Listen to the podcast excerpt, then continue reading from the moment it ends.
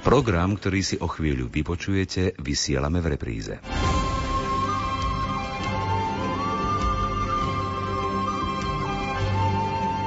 Christus vivit, Kristus žije. To je názov apoštolskej exhortácie, ktorú si aktuálne čítame v relácii Výber z pápežských encyklík. Táto exhortácia je určená predovšetkým mladým ľuďom. Pripomína im základné pravdy viery a súčasne ich povzbudzuje k rastu vo svetosti a horlivosti v osobnom povolaní. Svätý otec František sa tu nechal inšpirovať bohatými úvahami a rozhovormi na synode o mládeži v roku dvetisícosemnásť. Reláciu pre vás pripravili Miroslav Kolbaský, Anton Fabián, Jaroslav Fabián a Martin Ďurčo.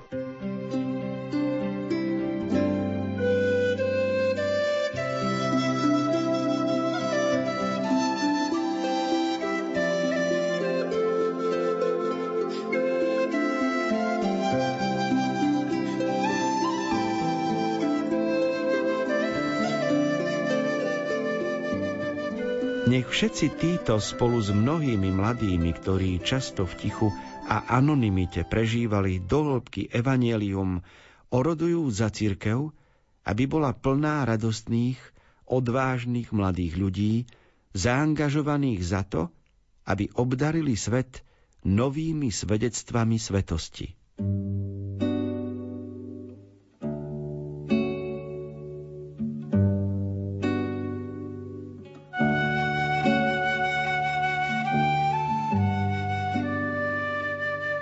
Pápež vybral dvanásť príkladov mladých ľudí, ktorých pomenoval krátko, a samozrejme, že tento zoznam by sa mohol rozvíjať ďalej. Podstatné je, že uvedomujeme si, títo ľudia skončili život tak, že sú v nebi. Cirkev o nich verí, že sú v nebi a že ich život je oslávený a nie zahanbený. Napriek tomu, že mali aj oni svoje ľudské ťažkosti a slabosti a žili aj v okolnostiach, ako my žijeme, tak napriek tomu uverili, že život môže byť oslávený a nemusí byť len zahanbený, buď vlastnou slabosťou, hriechou, utrpením, smrťou a tak ďalej. To všetko, čo nás zahanbuje, dobre poznáme. Ale orodovanie svätých nám má pomáhať k tomu, aby sme v sebe nosili túžbu po tom, že aj môj život môže byť oslávený.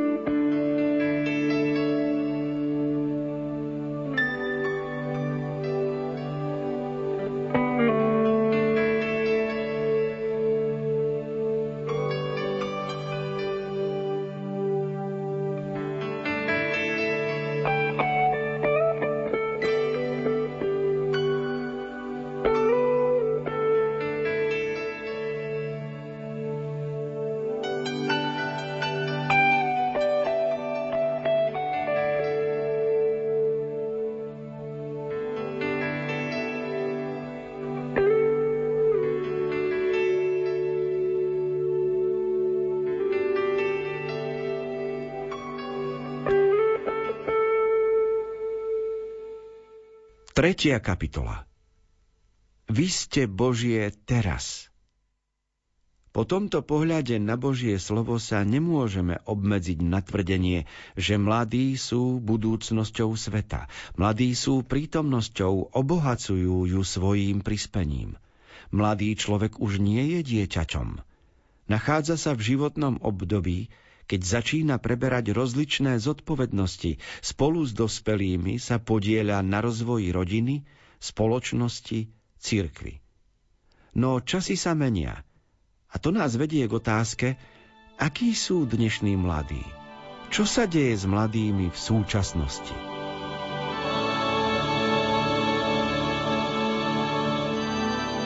Začíname čítať tretiu kapitolu pápežovej exhortácie Christus vivit a tých kapitol bude deväť. Takže sme vlastne v prvej tretine a tretia kapitola je o svete, ktorý vidíme okolo seba, aj o tom, ako mladí ľudia vidia tento svet, ako na nich vplýva, pôsobí a tak ďalej. Ide o to, že slovo mladý sa nemôže akoby odhodiť do budúcnosti, že mladí sú nositeľmi budúcnosti, čiže im patrí svet a podobné frázy by posielali mladých kdesi do budúcnosti, nech teda počkajú a nech v situácii dnešnej sú mlčiaci. Toto pápež popiera a hovorí, že mladí ľudia sú súčasťou sveta, života okolo nás a teda aj oni sa pozerajú na rodinu, na spoločnosť, na svet vedy a techniky, teda sú prítomnosťou. A toto je veľmi dôležité, ako dnes, teraz, v prítomnosti existuje súvis medzi životom mladých ľudí a svetom okolo nich.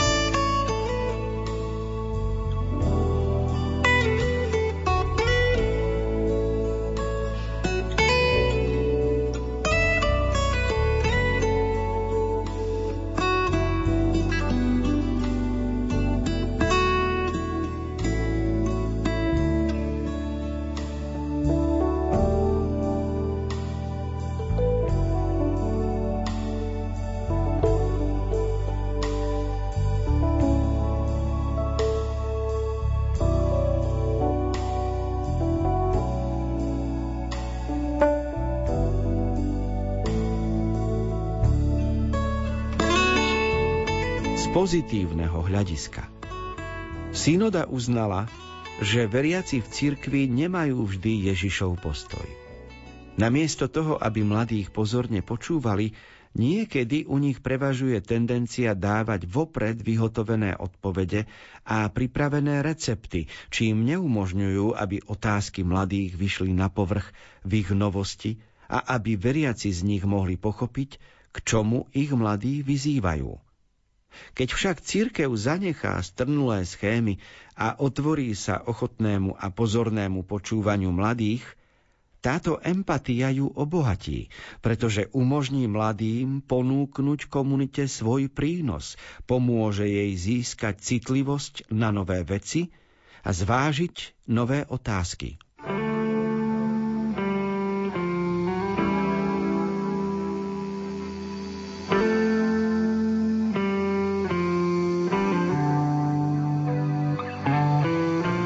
V Dnes, sa, keď sa zvykne hovoriť o mladých, tak sa hovorí automaticky kriticky, posudzujúco, mnohokrát odsudzujúco. Lebo sú javy, ktoré vidíme ako spoločenskú patológiu a preto potom nemôžeme zaujať iný postoj. Na druhej strane ale Svätý Otec pripomína, že dospelý človek by mal byť schopný načúvať mladému.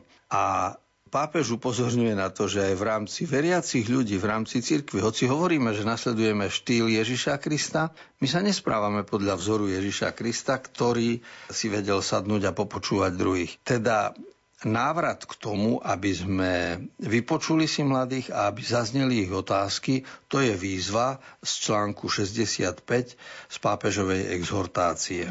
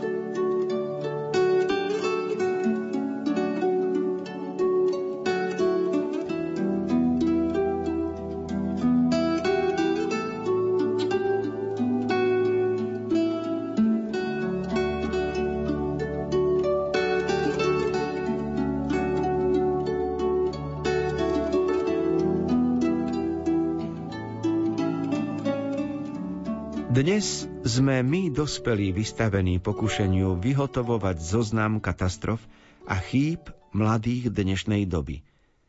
Niekto nám možno zatlieska, pretože vyzeráme ako experti na určovanie negatívnych aspektov a nebezpečenstiev. Ale aký bude výsledok tohto postoja? Čoraz väčšia vzdialenosť, menšia blízkosť, menej vzájomnej pomoci. Pozorný pohľad toho, kto je povolaný byť otcom, pastierom a sprievodcom mladých, spočíva v tom, že dokáže objaviť plamienok, ktorý ešte horí, trstinu, o ktorej sa zdá, že sa už už zlomí, ale nie je ešte zlomená. Je to schopnosť objaviť priechody, kde iní vidia len múry, spoznať možnosti, kde iní vidia iba nebezpečenstvá. Takýto je pohľad Boha Otca, schopný zhodnotiť a živiť zárodky dobra, zasiate do srdc mladých. Srdce každého mladého človeka treba preto považovať za svätú zem, za nositeľa zárodkov Božieho života, pred ktorým si máme vyzuť obuv, aby sme sa mohli priblížiť a skúmať tajomstvo.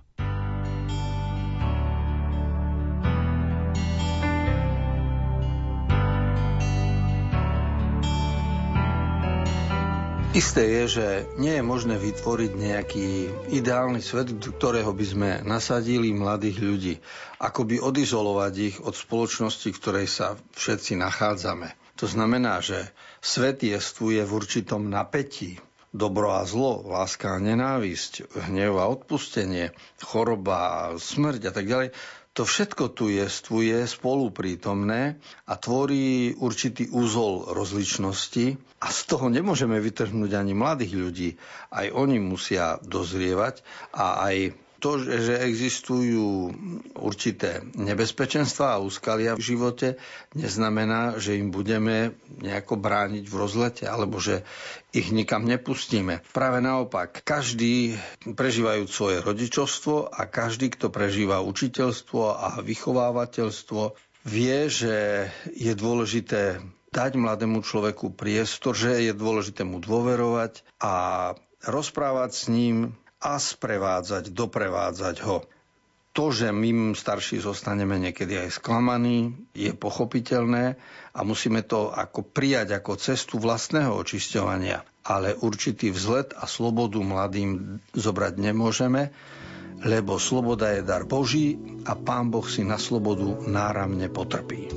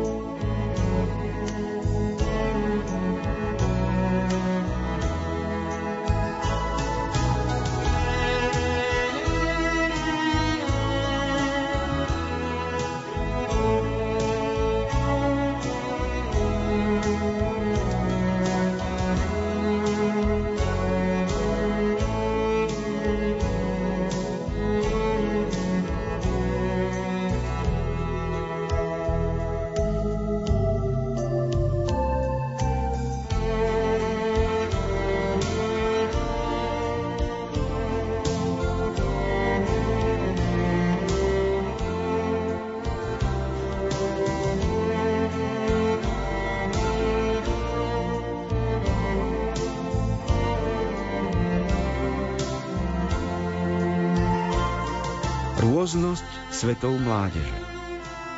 Mohli by sme sa pokúsiť opísať charakteristické črty dnešných mladých, ale najprv by som chcel zhrnúť pozorovanie synodálnych otcov.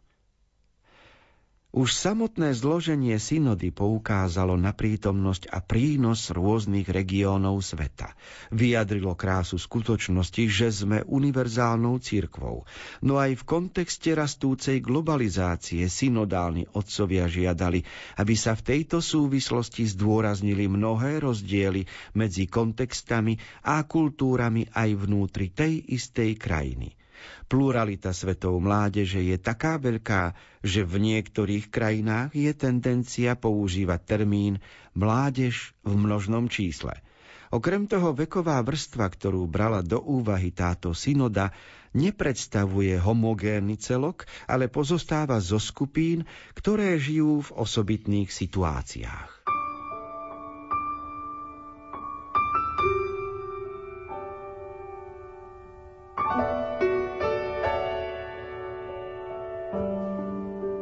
Ak uvažujeme o exhortácii pápeža Františka Christus vivit, tak treba pomenovať, že slovom mládež sa rozumejú tí, ktorí sú od šestnástich do dvadsiatich deviatich rokov.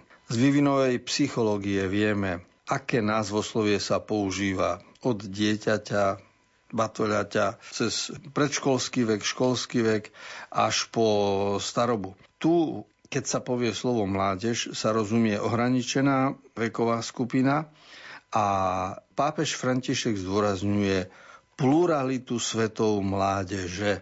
Čiže nie je to jedna mládež, ale je to mnoho svetov, mnoho kultúr, mnoho postojov, zvykov, aj zlozvykov, mnoho vplyvov, ktoré dnes sú a ktoré na jednej strane mládež globalizujú, zjednocujú, na druhej strane trieštia, pretože tých možností a výber možností zvoliť si je veľmi veľa.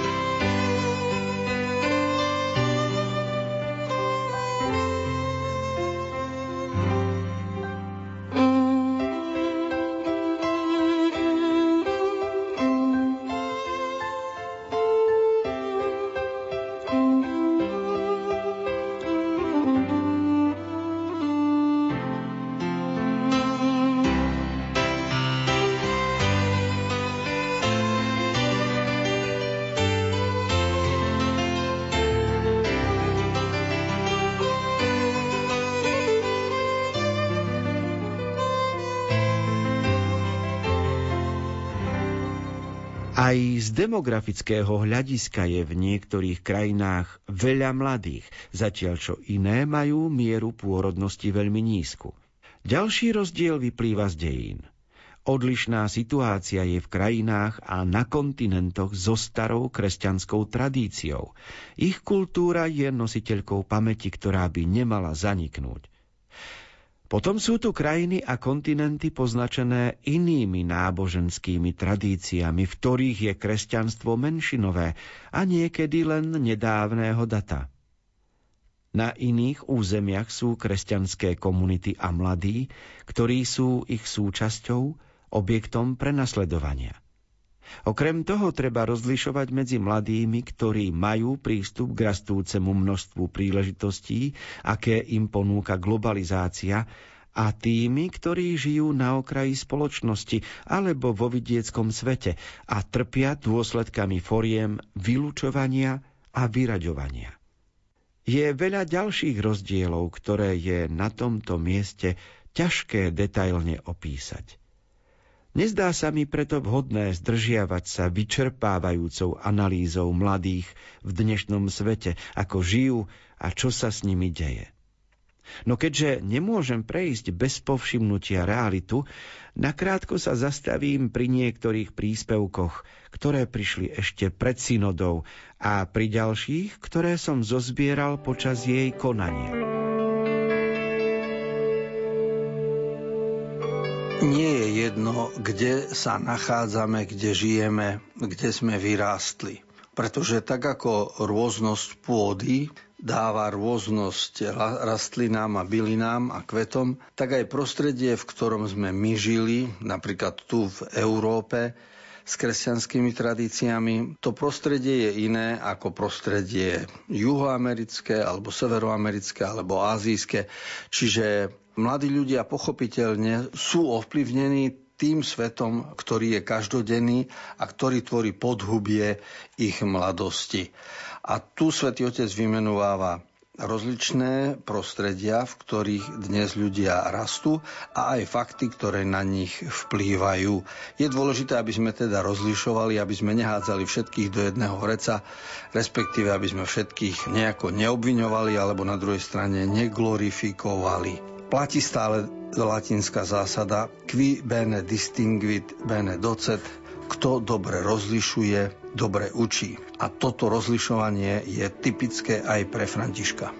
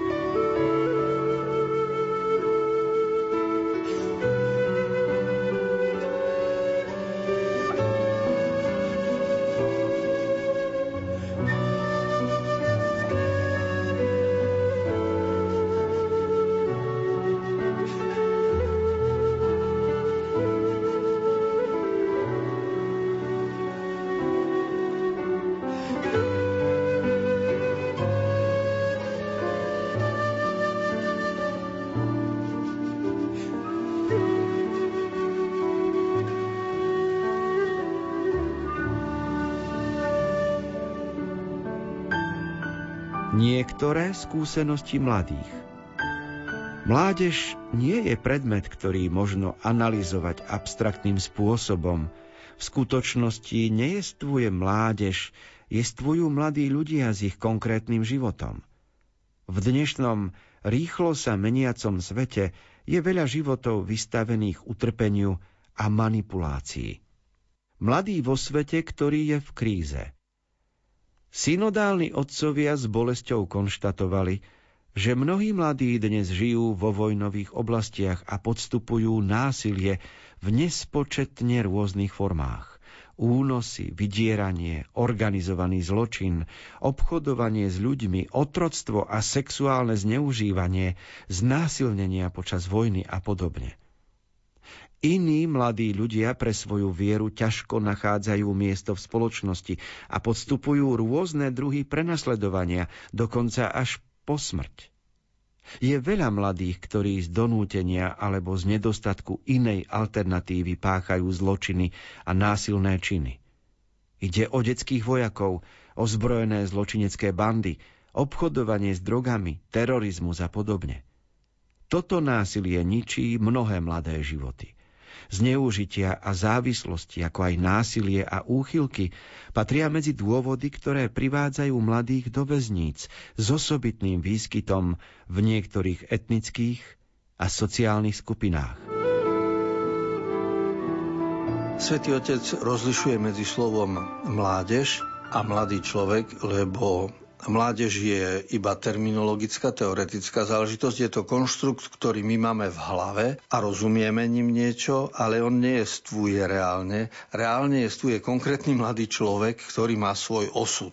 A nemôžeme, tak ako skupinu prvkov, keď dáme dokopy, alebo skupinu tehál a vytvoríme nový múr, nemôžeme tak skupinu mladých ľudí dať dokopy a vytvoriť slovo mládež, lebo to, to funguje ináč, ten systém usporiadania. A po tomto rozlišení Svätý Otec pripomína, ktoré skutočnosti podstupujú dnes mladí ľudia. A hovorí o siedmich. Spomína únosy, po druhé vydieranie, po tretie organizovaný zločin, po štvrté obchodovanie s ľuďmi, po piaté otroctvo, po šieste sexuálne zneužívanie a po siedme znásilnenia počas vojny. A všetky tieto javy my pozorujeme, vieme, že existujú, ťažko sa s tým vyrovnávame a vieme, že bude sa to musieť meniť, lebo to sú záležitosti, ktorým podliehajú, čiže podstupujú ich aj mladí ľudia. Potom Svätý Otec spomína aj okolnosti, do ktorých sa mladí ľudia dostanú, niekedy aj bez vlastnej viny. A tu sú spomenuté štyri. Detskí vojaci, po druhé celé ozbrojené zločinecké bandy, po tretie obchod s drogami a po štvrté terorizmus. To znamená, že starším sa darí zlanáriť mladých a nevinných a neschopných rozlišovania na to, aby im dali do ruky zbraň a zrazu ten mladý má pocit dôležitého a mocného bez ohľadu na to, aby domyslel dôsledky svojho konania. A potom na konci pápež v sedemdesiatom druhom článku ešte spomína skupinu ľudí závislých, čiže máme sociálne patológie, pre ktoré sú plné väznice. A to sú skutky, ktorých sa dopustia mladí ľudia práve preto, že podľahli alkoholu, droge alebo nejakej inej závislosti. Čas určený relácií Výber z pápežských encyklík sa pomaly naplnil. Spoločne sme čítali posynodálnu apoštolskú exhortáciu Christus vivit, Kristus žije od svätého otca Františka. Komentáre, ktoré zazneli, si pripravil duchovný otec Anton Fabián. Text exhortácie načítal Miroslav Kolbaský a technicky reláciu pripravili Jaroslav Fabián a Martin Dulčo. Ďakujeme za vašu pozornosť a tešíme sa na stretnutie opäť o týždeň.